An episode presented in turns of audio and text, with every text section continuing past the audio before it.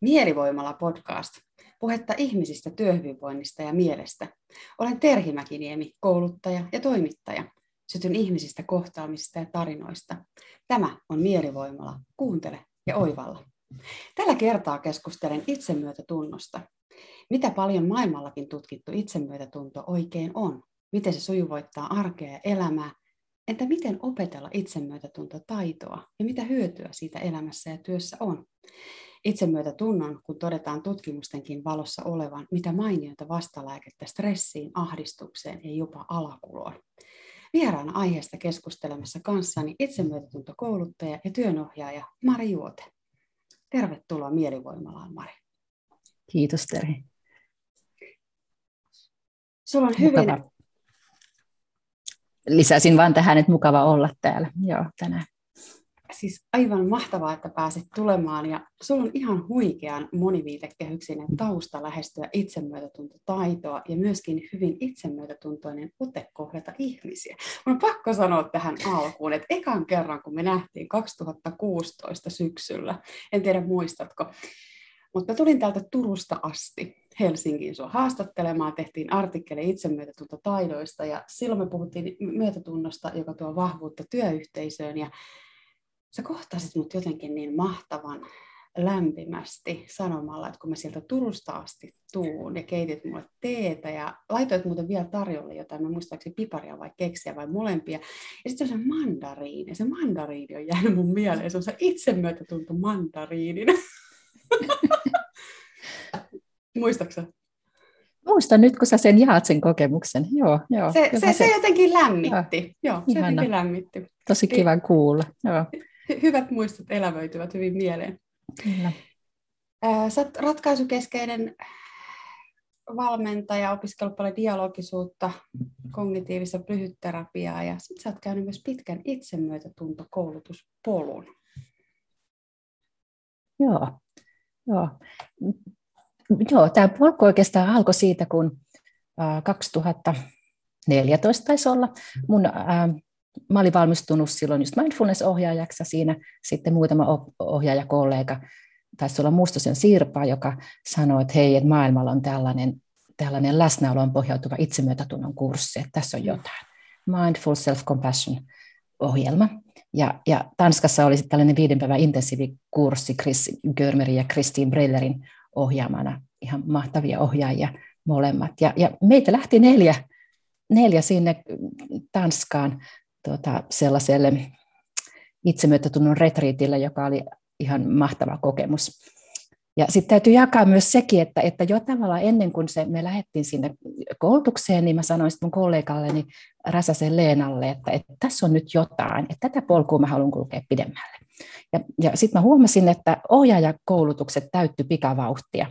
Center for Mindful Self-Compassion oli vuosi sitten aloittanut 2013 ohjaajakoulutukset ja kurssit täytyi ihan hurjaa vauhtia. Että, että mä sanoin, että ilmoittaudutaanpas tähän ohjaajakoulutukseen saman tien. Silloin se oli vielä mahdollista. Me täytettiin ne kriteerit ja siinä piti olla toki peruskurssin ja, ja ohjaajakoulutuksen välillä tietty aika. Nyt todennäköisesti ei enää onnistuisi.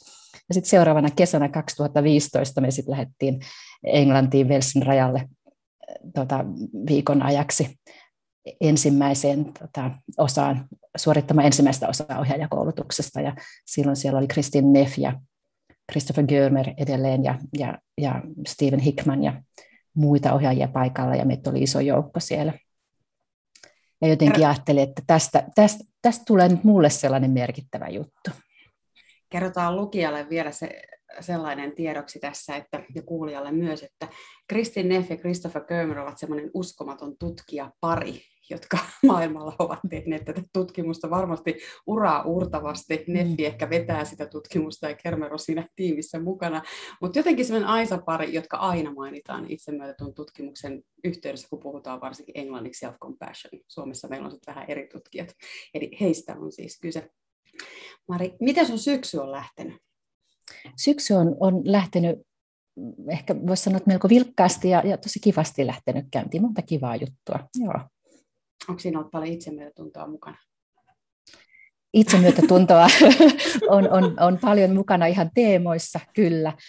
joo, on teemoissa, meillä on webinaareja ja muita ollut käynnissä ja, ja sitten toki ihan, ihan siinä, kun hyppää taas uusiin kuvioihin, niin, niin, niin sitä tarvitsee itse myöskin paljon myötätuntoa Kyllä. niihin juttuihin. Kun odotukset itsellä on niin kuin kovat, niin sitten tarvitsee jotenkin sitä muistuttaa sitä, että missä mennään.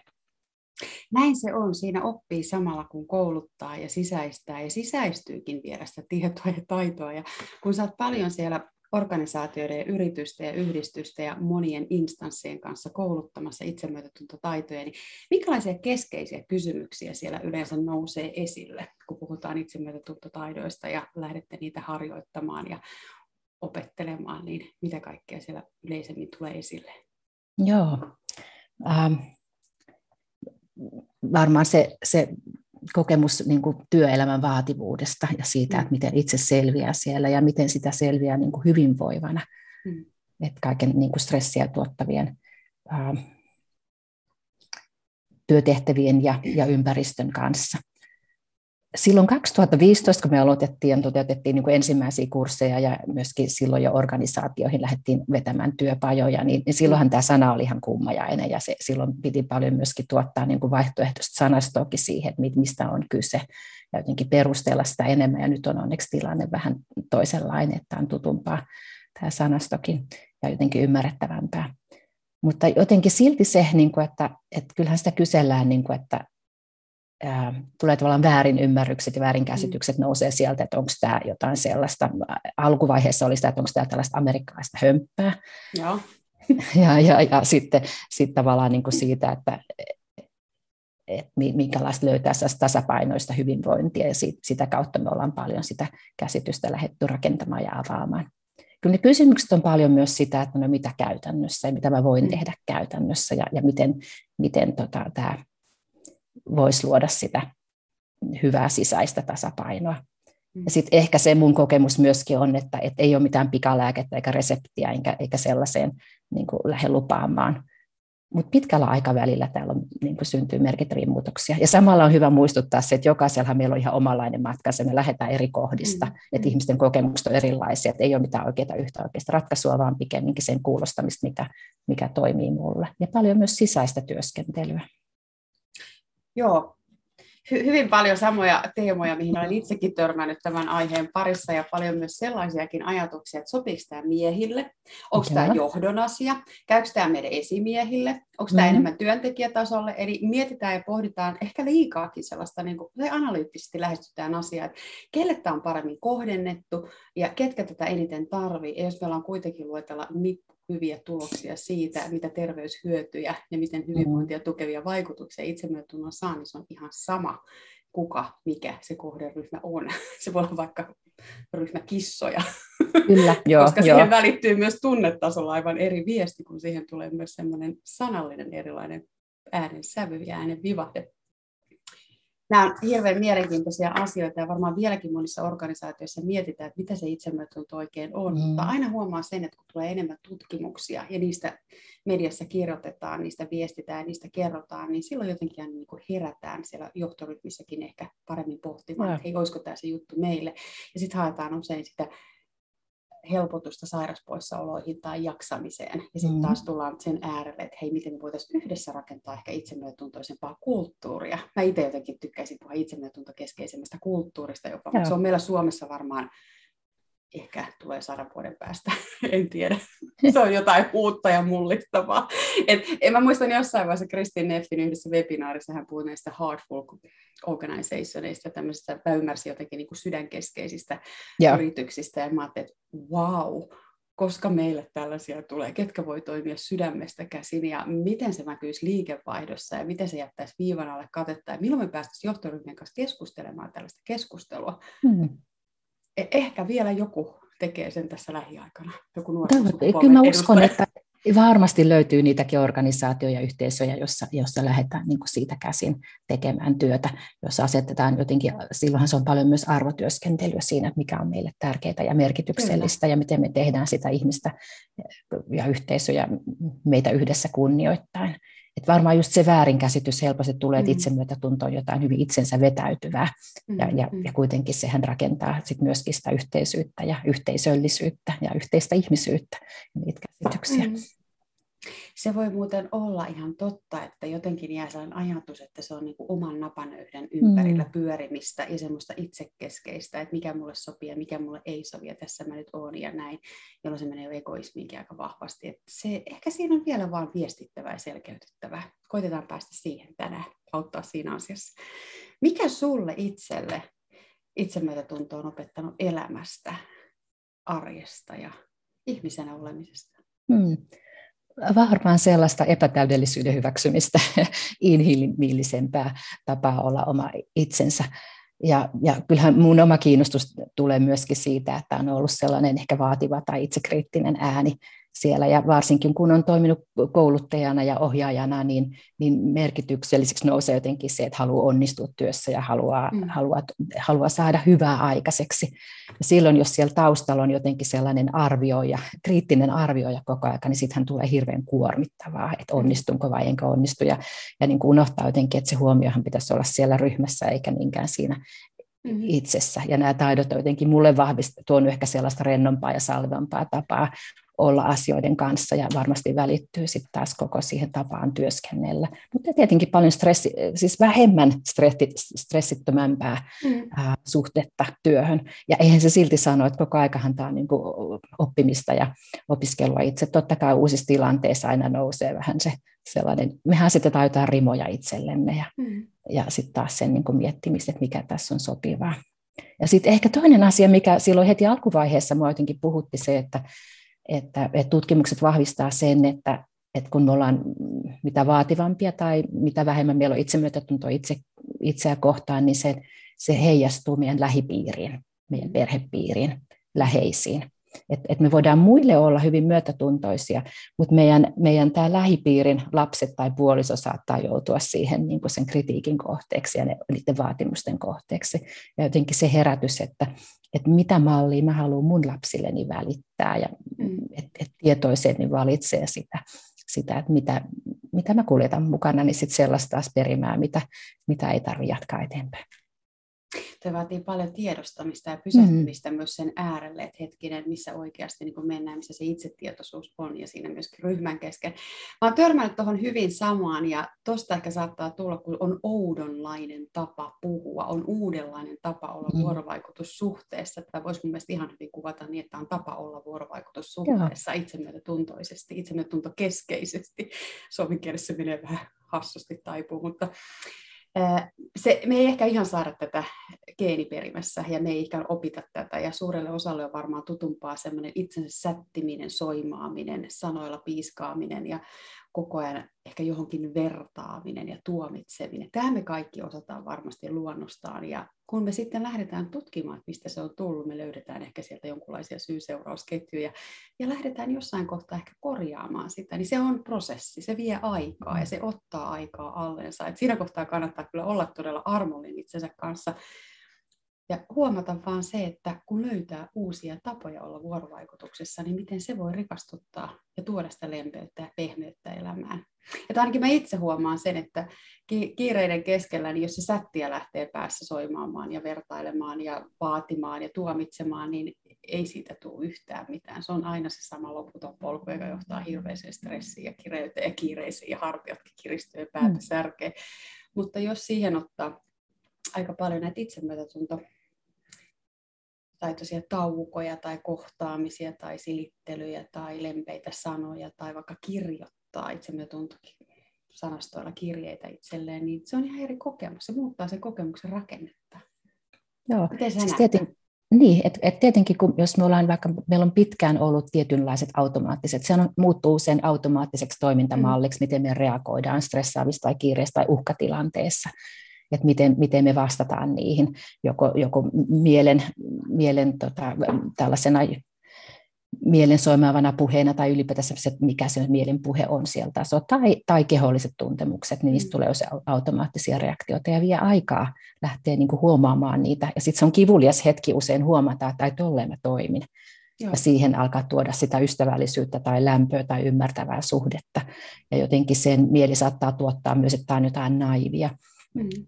Ja jotain sellaista, että, että, että onko tämä oikein, koska me ollaan totuttu ehkä sellaiseen tiettyyn itsekuriin ja puskemiseen. Ja sitten se ymmärrys voi tulla siitä, että ahaa, että nyt me ei tarvita enää itsekuria, eihän siitä kyse ole, vaan siitä, että me löydetään joku sopivampi tapa toimia asioissa. Että se on jossain siellä, niin onko se sitten höllentäen, joskus se on vähän enemmän itsekuria, mutta mikä, mikä se on sen viisaan, lämpöisen, ymmärtävän ystävän niin kuin viesti olisi vaikka sellaisissa tilanteissa, kun haluaa haluaa tuota saada asioita aikaan, että millä tavalla me toimitaan.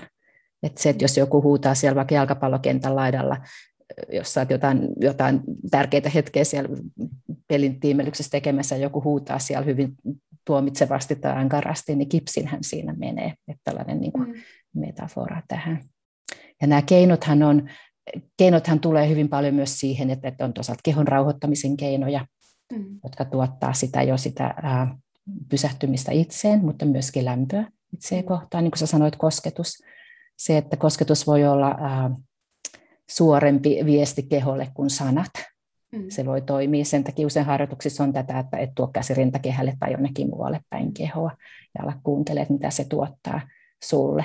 Tai jos, se, jos, jos tämä käsi välittäisi jotain lämpöä ja ymmärrystä sun tilanteeseen, niin mitä se tuottaisi yhtä hyvinhän se on joskus myös rajojen suojaamista, että se ei ole pelkkää lempeyttä, vaan se voi olla myöskin tällaista niin kuin vahvaa myötätuntoa sitä, että, että nyt pitää niin kuin puolustaa jotain ja toimia mm. oikeiden asioiden puolesta. puolesta.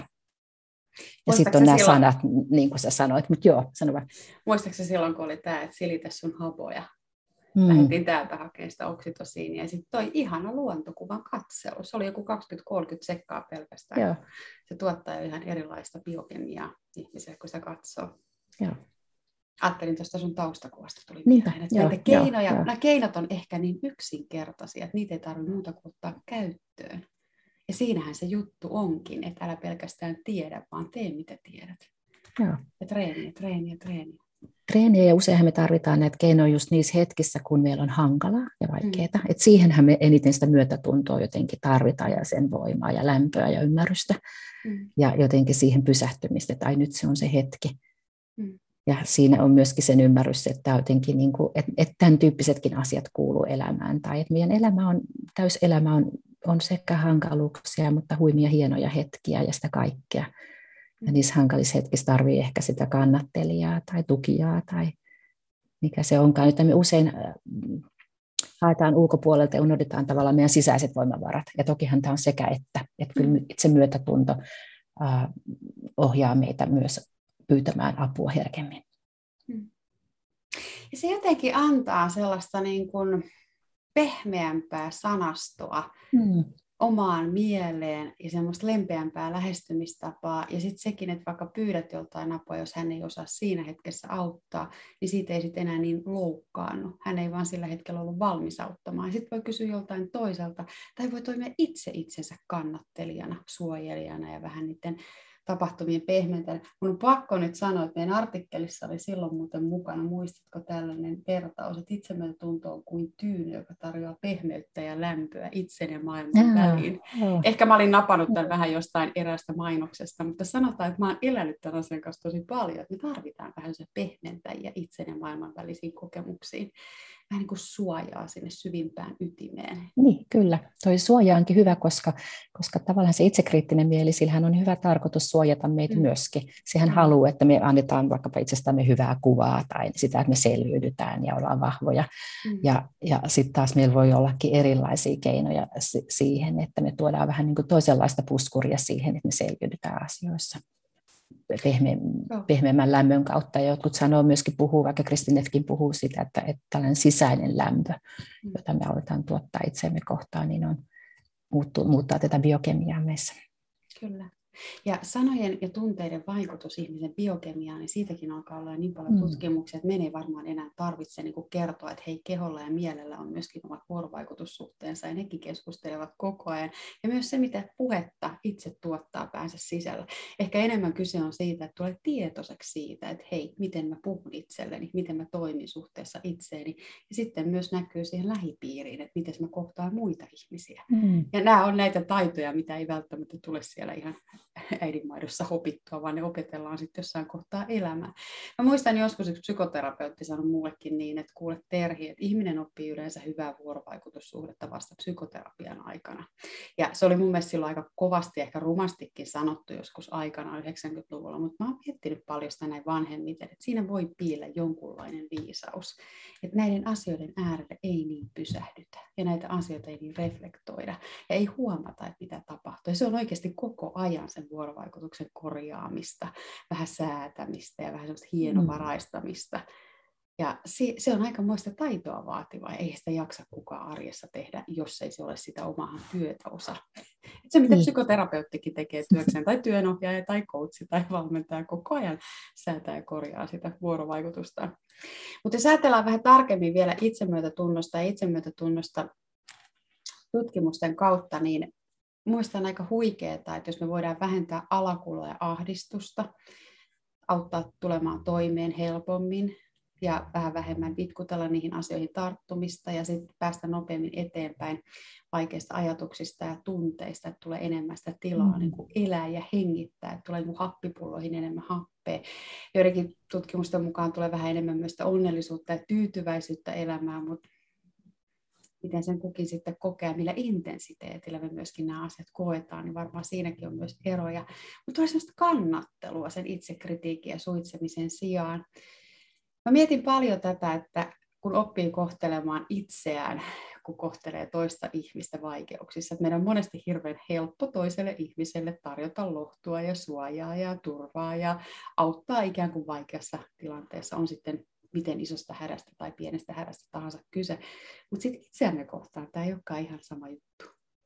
Miten sä huomannut näitä asioita ihmisten kanssa keskustellessa ja kouluttaessa, että mitä siellä on tullut esille? Varmaan just nämä työelämän vaatimukset näkyy siinä, että, että, että tehostettu työkulttuuri ja, ja, ja, ja ylipäätänsä työn luonteen muutokset, digitalisaatio ja, ja tällainen niin kuin aivotyö tuottaa mm. enemmän tällaisia itsensä johtamisen taidon vaatimuksia muun muassa, että työtä pitää osata säädellä ja, ja siihen tuottaa niin kuin uusia mielenhallinnan, mielentaidon välineitä. Ja, ja sitten se, mikä ehkä niin kuin voi tulla, että näkee, että mä mietin vielä niin kuin sitä, että mitä koulutuksilla tai kursseissa nousee se, että että tuntuu, että, että mikään ei riitä, on varmaan Joo. sellainen hyvin yleinen käsitys siitä, että mitä tahansa mä teen, niin mikään ei riitä, ei koskaan ei voi riittää. No ei, ei koska meidän työt jatkuu aina vaan, ei tule sellaista mm. hetkeä, että työt olisi tehty. Ja mm. sen kanssa oppiminen etenkin elämään, että mä voin lopettaa tänään, vaikka ne jatkuu, vaikka mut jää ihan iso nippu työtä tekemättä. Ja sitten tietenkin asiathan ei ole mustavalkoisia, vaan jotenkin sen tasapainon löytämistä niissä. Mutta vaatimukset itseä kohtaan, jos on perfektionismin tai, taipumusta tai ylitunnollisuutta, tällainen niin kuin ehkä sellainen, monet puhuu siitä, että on niin kauhean kiltti, että haluaa tehdä mm. hyvin asiat ja, ja haluaa huolehtia ehkä muidenkin puolesta asioita, että joutuu venymään moneen suuntaan, jolloin tulee sellainen niin kuin omien rajojen vetämisen taito mm. nousee keskiöön, näkyy paljon. Ja sitten jotenkin se ehkä unohdus, että, että kaikki asiat ei ole sunkaan itsestä johtuvia. Me helposti aletaan niin kuin syyttämään ja sättimään itseä jostain sellaista asioista, jotka ei ole enää mun vaikutusvallan piirissä. Et meidän niin kuin työn mm. monimutkas, tällainen kompleksinen maailma, missä me toimitaan ja niin kuin asiat liittyy toisiinsa ja yhteisöt ja ihmiset liittyy toisiinsa, että ne ei ole aina niin kuin yksilön vallassa. Et ei myöskään sellainen vaara voi tulla, että itsemyötätuntotaidoista tulee tällainen niin kuin uusi syytös siitä, että että ota vaan käyttöön itsemyötätunto ja armollisuus, niin kyllä se siitä, että eihän asiat ole näin yksinkertaisia. Joo, meidän miettimään, tota, että tulee vaikka esimerkiksi vaikka sosiaali- ja terveysministeriöltä säädös jollekin hoivakodille mm. tai terveydenhuoltolaitokselle, ja niitä säädöksiä tulee aika paljon, joka aiheuttaa taas lisää hallinnollista työtä, joka aiheuttaa taas lisää työhön erinäisiä yksittäisiä tehtäviä, joka aiheuttaa ehkä pahimmillaan lisää uusien työvälineiden käyttöönottoa, jos mietitään vaikka niin tämmöisessä hoitaja- ja terveydenhuoltotyössä, niin eihän siinä auta se, että itseään syyttää siitä, että mä en ehdi, vaan silloin mennään jo sinne johtotasolle ja silloin pitäisi puuttua niihin työn rakenteisiin ja lähteä sieltä mm. organisoimaan sitä työtä uudestaan. Mutta ollaanko me jotenkin liian kuuliaisia? Mä mietin myöskin niin kuin yksilönä tässä yhteiskunnassa, että me ei vaan oikein osata pyytää sieltä johdolta myöskään sitä apua, just tämä, että ei johto, täällä puhutaan, ja pyytää tarttumaan niihin asioihin ja haasteisiin, että työ voisi suoriutua niin kuin jaks, miten, miten mä sen sanoisin, että me voitaisiin jaksaa työssä paremmin mm, ja voimavaraisemmin. Mm, tasapainoa niin. jotenkin sellaista. Ja, ja toki, tokihan tämä nyt liittyy myös yhteisöjohtoon, mm. että et siihen, että itsensä johtaminen tai yhteisöohjautuvuus, että miten me mm. yhdessä toimitaan asioiden kanssa. Että siinä mielessä se kytkeytyy nyt vahvasti siihen, sä puhut mm. tästä myötätuntoisesta tai itse myötätuntoisesta kulttuurista, jota voi lähteä rakentamaan yhdessä. Että sellaisia sen mm. tyyppisiä prosesseja meillä on ollut käynnissä, kun asioista aletaan puhua yhdessä ja aletaan tehdä näkyväksi sitä, että, että miten mä koen tämän asian, miten sä koet tuon asian, mitä tunteita nämä herättää. Ja kun niitä aletaan niin kuin ymmärtää, että, että toi on ihan luonnollista, että, että mä koen tällaista ja ei mun tarvikaan tehdä tota, ei toi toinen odota, että mä teen ton mm. asian valmiiksi. Sellaisiahan mehän niin kuin synnytetään itsellemme myöskin, että muut odottaa, että mun pitäisi tehdä tämä. Ja nehän alkaa, me jotenkin, meiltä puuttuu se suhteellisuus asioista ennen kuin me aletaan jakaa asioita yhdessä. Ja se on tapa Joo. tavallaan niin kuin saada se näkyviin se, että mikä on riittävää ja sopivaa ja hyvää ja, ja mihin me voidaan ja kyetään, pystytään jaksaa. Sen takia on asioita tärkeä, tärkeä niin kuin myöskin tästä. Tavallaan voi alkaa puhua, että mitä se itsemyötätuntoinen työkulttuuri meillä voisi olla. Että minkälaisia asioita, eihän se tarvitse niin kaiken, kaiken sallimista, vaan että mikä on niin kuin sopivaa tapaa just meille, eikä siihen ole mitään myöskään yhteistä, mm. yhdessä ulkopuolelta tulevaa yhtä reseptiä. Ei varmasti, ja nyt kuulija, jos olet siellä esimies tai johtotehtävissä tai muuten vaan kehitä tiimiä tai jotakin organisaation osaa, niin tartu ihmeessä tähän, miten teillä voisi itsemyötätuntotaidot auttaa ja edistää työhyvinvointia, lisätä myöskin sitä jaksamista ja myöskin sitä kautta tuottoisuutta siihen liiketoimintaan. Näillä kaikilla on yhteys siihen, sen äärelle kannattaa välillä pysähtyä. Jos Mari vielä ajatellaan sellaisia itsemyötätuntoisen ihmisen piirteitä, niin voisiko olla helpompi ehkä avata sitä kautta, että miten hän ehkä puhuu itselleen tai miten hän ehkä mm. toimii arjessa. Ja etenkin meidän vaikeiden tilanteiden kautta, että kun tulee joku oikeasti moka, sitäkin on tietysti hyvä miettiä, että jos mä mokasin, niin mitä, mikä oikeasti nyt oli se moka jotenkin itse huomannut sen, että harva oikeasti tekee niin suurta mokaa, etteikö sitä voi korjata, etteikö sille voi tehdä jotain. Mm. Mutta se kokemus, mikä se nostaa itsessä, niin voi olla tosi suuri. Ja sen kohtaamiseen tarvitaan taas sitten niitä taitoja lisää. Kyllä nolous ja häpeä hän saa meidät vetäyty, vetäytymään ja kääntymään poispäin ihmisistä. Joten voisi ajatella, että itsemyötätuntoinen ihminen ää, niin kuin ymmärtää ehkä sen, että et, et itse asiassa monesti se jakamisen tärkeys on hyödyllistä. Mä saan sanotettua toisille tällaista sattu ja jaettua sen kokemuksen. Mm. Mä kytkeydyn sillä tavalla muihin ja tavallaan se on se yhteisen mm. ihmisyyden ulottuvuus siinä, että, että kaikille sattuu kaikenlaista. Meille jokaiselle. Nämä on osa elämää. Että tavallaan sen suhteellisuuden taju voisi kuulua siihen, niin että minun kyky, kyky hakea niitä keinoja, millä mä suhteellistan tämän mun oman kokemukseni laajempaan, laajempaan ihmisen elämän kirjoon. Ja siihen niin kuin, sitten tietenkin se tapa, se tapa, millä me puhutaan itsellemme, että löydänkö, löydänkö mä niitä vaihtoehtoisia tapoja, että haat mut lähti nyt käyntiin toi, toi, toi armikriitikko tuolla tai joku, joka lähtee niin kuin sättimään tai puhumaan tai tuomitsemaan tai arvioimaan asioita ja mikä on se vasta siihen, että osaa pysähtyä siihen ja sanoa, että stop, mä voin valita toisella tavalla puhua tässä tilanteessa. Onko toi totta, mitä toi toinen puoli tai yksi mm. puoli musta tuottaa? Varmaan se taito kysyä just sitä, että onko tämä oikeasti totta tässä tilanteessa ja mikä on relevanttia. Ja sitten se, että millä sanoilla. Useinhan ne on myös niitä sanoja, me halutaan kuulla toiselta ihmiseltä että voiko se toinen sanoisi mulle, että tämä on, niin, niin siihen me tullaan myöskin, että mitä mä voin tarjota itselleni siinä tilanteessa. Että ei se toinen ei voi tuntea mun tarpeita, mun syviä tarpeita, mm. vaan, vaan myötätuntotaidoissa me osataan pysähtyä myös kuuntelemaan niitä omia tarpeita, mitkä puhuu, mikä on se kaipuu, sisäinen kaipuu vaikkapa, että mitä, mihin mä mihin mä haluan olla matkalla tai mitä mä haluan kuulla, niin niitä sanoja ja sitä äänensävyä sä sanoit tuossa aikaisemmin, että millä äänensävyä me puhutaan itselle. Sitten useinhan se on myös teko ja toimintaa. Että mm. tavallaan myötätuntoinen ihminen, itsemyötätuntoinen ihminen, niin, niin tutkimukset vahvistaa tämän, että he osaa pyytää apua paremmin, he on valmiimpia auttaa itse, ottaa, ottaa ulkopuolelta apua vastaan. Mutta myöskin tämä että mä alan kyselemään sitä, että minkä, mitä mä tarvitsen näissä hetkissä, että mikä mulle tekee hyvää tai mikä on se tasapainoa tuottava juttu. Että, että, ne, että just se, että annaks mä itselleni luvan taukoon tai, tai annaks mä itselleni. Usein on sitä, että mihin mä voin antaa itselleni luvan ja minkälaiset mm. uskomukset mulla on omien äh, tapojen ja tottumusten taustalla, voinko mä alkaa kyseenalaistaa niitä, voinko mä tehdä eri tavalla asioita, mm. että mistä meidän työpäivä vaikka rakentuu. Mm. Ja sitten, joo jos on hurjan paljon, mä mietin sitä, että juurikin sen, että sallis mä vaikka itseni juoda tässä podcastin aikana teetä. Mä oon ottanut näihin mm. mielivoiman podcasteihin sen, että on hyvä fiilis ja on hyvä olla, ja se on mahdollista. Ja sitten myöskin semmoinen, että aina voi pitää lyhyenkin tauon, kun vaan itse antaa itselleen luvan. Mm. Ja just toi, että tuntee sen lämmön vaikka jossain kohtaa, että sehän voi olla vaikka sydämen kohdalla se käsi, tai se voi olla vaikka siellä havan kohdalla, tai se voi olla rinnalla, tai joskus ihan vaikka kasvoille hetkeksi aikaa. Mm. Että mä tunnen jotain muutakin kuin tämän pään, tämän yläosan, joka tuottaa ja. niin paljon kognitiivisia konsepteja ja erilaista kognitioita sinne ja tänne ja tuonne, että se on suorastaan niin strukturoitu, että sieltä ei pääse niin kuin ulos. Ja sitten tulee tämä muu keho mukaan, kun mä vähän otan kosketusta siihen pintaan ja tuun paremmin tähän hetkeen. Tämä on jotenkin ehkä semmoinen, että mä en tiedä, onko meidän yhteiskunnassa jo niin kova vauhti jollain organisaatio, me unohdetaan, että hei, meillä on myös tämä niin pään alla toimintaa, meillä on myös tämä keho tässä ihan yhtä lailla mukana. Mm. Että ei tämä pömperi täällä yksistään niin pyöri. Se on meidän, vaikutuksen koko ajan.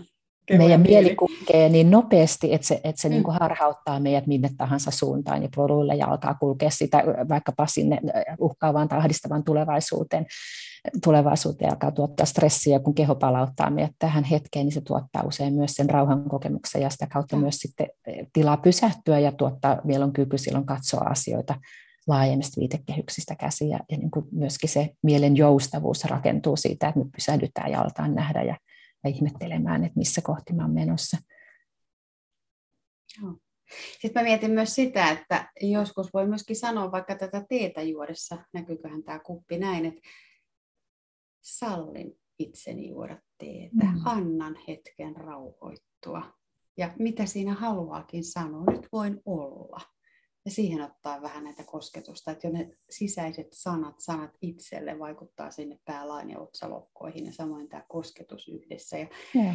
Tästä oli myös joskus tutkimus, että kun sulla on jotain lämmintä nestettä käsien välissä, niin se lähtee aktivoimaan aivan eri osa-alueita aivoissa kuin se, että se on kylmää. Kyllä. tarvitaan, että me käydään kierroksilla ja vähän tulee alaspäin, adrenaalit lähtee laskemaan, mutta tästä me saadaan ikään kuin lämpöä. Ja varmaan se osuu sinne oksitosiin. Ja me kohdataan jotain... toisia ihmisiä lämpi, lämmöllä myöskin silloin, niin kuin vahvisti sen, sen jutun sieltä. Ja sitten on hyvä sanoa myöskin, että me puhutaan paljon tästä pehmeydestä, mutta myöskin sitä, että joskus me tarvitaan rohkeutta asioiden tekemiseen ja se, se niin kuin, niin, niin, että mikä se on se myötätuntotaidot kasvattaa, tai itsemyötätuntotaidot kasvattaa myöskin sitä kykyä ottaa vaativia uusia askeleita silloin, kun me aletaan niin kuin tuotetaan sitä sisäistä kannustusta tai, tai tai liitetään asiat isompaan perspektiiviin, että, että mikä on mahdollista, ja me aletaan katsoa asioita sieltä näkökulmasta, ja väistämättä myös niin kuin sellaisen arvioivan ja itsekriittisen ääninsävyn toisen, toinen puolella on myös itsensä arvostaminen, että me aletaan näkemään myös itseään erilaisissa valossa, että mä täydellinen, mutta minusta on paljon ihania hyviä juttuja meissä jokaisessa on, että tavallaan sen, sen näkökulman laajentaminen tuottaa paljon uh, puskuria myös eteenpäin menemiseen. Kyllä. Tai jotenkin sellaista, niin kuin, mitä ihmiseen on sisäistynyt mm-hmm. ja sen huomaamista ja sen uudelleen sanoittamista. Ja monesti ehkä myös itsemyötätuntotaitoja kuvataan mindfulnessin toisiksi siiveksi. Mindfulness ja itsemyötätunto aika usein rinnastetaan myöskin toisiinsa ja niistä käytetään samassa yhteydessä myöskin keskustelua mm. keskenään, mutta niissä on kuitenkin vähän eri ääripäät eri vivahteet. Mutta jos vielä kerrataan tähän loppuun, että itsemyötätaito, niin mä ajattelen sen niin, että se on jotain sellaista oman itsen hyväksymistä ja lohduttamista. Ja ei se nyt aina tarvitse olla vaikeuksien ja haasteiden keskellä, se voi olla ihan arjen keskellä, koska meillä on arjessa jo paljon kaikkia asioita. Mm. Ja miten me tietysti ymmärretään sana haaste ja sana vaikeudet, sekin on hyvä sanottaa itselleen. Mutta sitä, että oppis, mä mielellään käytän tätä, että oppis suhtautumaan itseen niin kuin hyvään ystävään, koska se ei ole aina itsestäänselvyys, vaan se on sitä opettelua ja sitä tämä elämänpolku jotenkin mahdollistaa ja se meidät yhdistäisi pikkuhiljaa. Miten sä ajattelet? Hmm, tämä jotenkin, vois, meillä on joku sellainen artikkeli, missä otsikkona, että leppoisaa suhdetta itseensä. Joo. Että tavallaan sellaista rennompaa ja sallivampaa suhdetta siihen, että, että minkälaiset mun vaatimukset on ja mikä on, mikä on niin kuin riittävän hyvää. Et vähän sitä, että mitä se hyvä, viisas, ymmärtävä ystävä sanoisi tähän tilanteeseen, niin siinä on ihan hirveästi kiteytyy tietenkin sitä viisautta, että mitä mä voin tarjota myöskin itselleni erilaisissa tilanteissa. Usein, niin kuin sä sanoit, niin arjen pienet, pienet jutut voi olla niitä, niitä jotka, jotka synnyttää välistä ärtymystä. Niin ihan sellaisin hetkiin. Kyllä. Ja sitä ärtymystä voi jotenkin pehmentää, että laittaa vaikka villasukat jalkaan, vähän jotain hyvää tuoksua, diffuuserin ottaa pisaran parempaa teetä itselleen mukiin, joka on miellyttävä, koskee vaikka palan suklaata. Pienillä asioilla, mutta rakentaa niitä pikkuhiljaa kohti sinne arkea. Mm. Mari, vielä sellainen kysymys. Meillä on myös psykoterapian puolella itsemyötätuntokeskeinen psykoterapia jalkautumassa aika vahvasti Suomeen. Ja Paul Gilbertiltä on tullut myös muutama kirja, joka kouluttaa näitä ensimmäisiä itsemyötätuntokeskeisiä psykoterapeutteja. Niin eikö tämä voisi kertoa tästä ajasta jo jotain, että jotain suurempaa muutoksen aaltoa tässä on menossa? Mm. Silloin 2014, muistan siellä itsemyötätunnon intensiivikurssilla, Chris Gömer sanoi silloin jo siellä, että hän uskoo, että jossain kohti tämä mindful self-compassion tai self-compassion on yhtä iso asia kuin mindfulness. Ja mä ajattelin, että, että siinä kohtaa me kohta vähitellen aletaan tulemaan, että hän näki sen suuren tarpeen. Ja kyllähän se kertoo myös, että Center for Mindful Self-Compassion on kouluttanut toista tuhatta ohjaajaa ympäri maailman. Nämä samat kysymykset on niin kuin ihan maan osasta riippumatta niin, niin kuin tapetilla ja esillä. Kyllä se kertoo tästä ajasta ja ja mahtavaa siitä niin kuin mun mielestä se, että, että kun asioille tulee nimiä, niin me mm. aletaan puhumaan niistä enemmän, että se saa, niin kuin, me voidaan päästä niin kuin jotenkin sinne enemmän sinne ytimeen ja sinne syvemmälle, ettei se jää vaan pelkäksi sellaiseksi ää, naisten lehtien pääkirjoitukseksi, että mm. ole vähän armollisempi itseä kohtaan. Mm. Joka mä en yhtään vähättele, koska sielläkin on hyviä kirjoituksia, paljon hyviä juttuja, mutta joskus se jää sellaiseksi niin kuin pintaraapasuksi. Niin, mm. niin musta on mahtavaa, että, että näitä tulee monesta suunnasta. Ja silloin tulee ehkä luettua enemmänkin kuin vain otsikkotasolla, että mistä mm. tässä oikeasti on kyse ja myöskin perehdyttyä siihen asiaan. Ja. Kiitos Mari Vuote ihan hurjasti, että sain tehdä tämän Mielivoimalla podcastin jakson kanssasi ja kuulija, jos pysyit mukana tähän asti, niin ei muuta kuin nyt kuppikuumaa, pala suklaata ja ehkä villasukat jalkaan ja hetkeksi pienelle tauolle. Kiitos. Hyvää syksyä. Kiitos.